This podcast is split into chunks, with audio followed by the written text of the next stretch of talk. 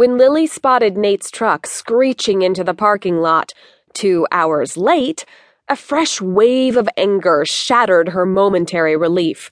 If it hadn't been for the fact that she was wearing her favorite pair of knockoff Louboutins she'd scored off eBay, she would have walked her ass home, torrential downpour or not.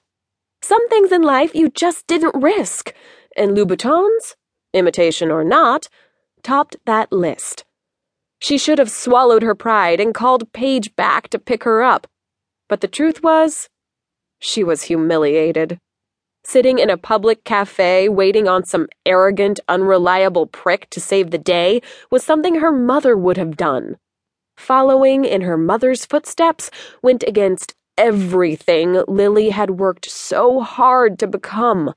Everything she'd spent the past 11 years trying to escape. If she hadn't exhausted every other option, no way would she have lowered herself to Nate's level.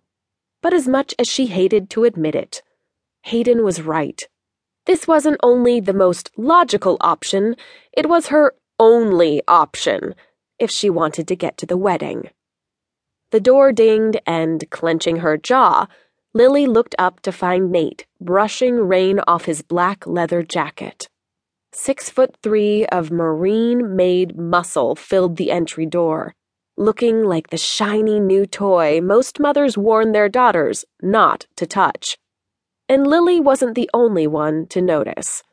She ground her teeth in annoyance as half the women in the cafe stopped talking to stare. The only one who didn't seem to notice was Nate.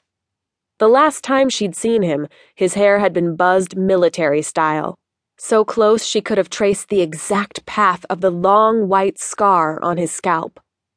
But now his hair had grown just long enough to mask the evidence of the hell he'd survived overseas.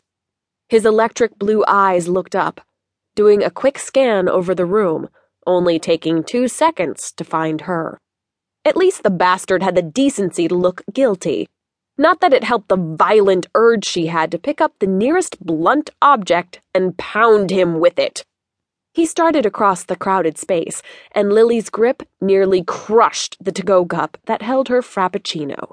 She couldn't help but wonder if he was taking his sweet time on purpose, or if his snail like pace was just a product of her imagination and the five cups of coffee she'd consumed waiting on him.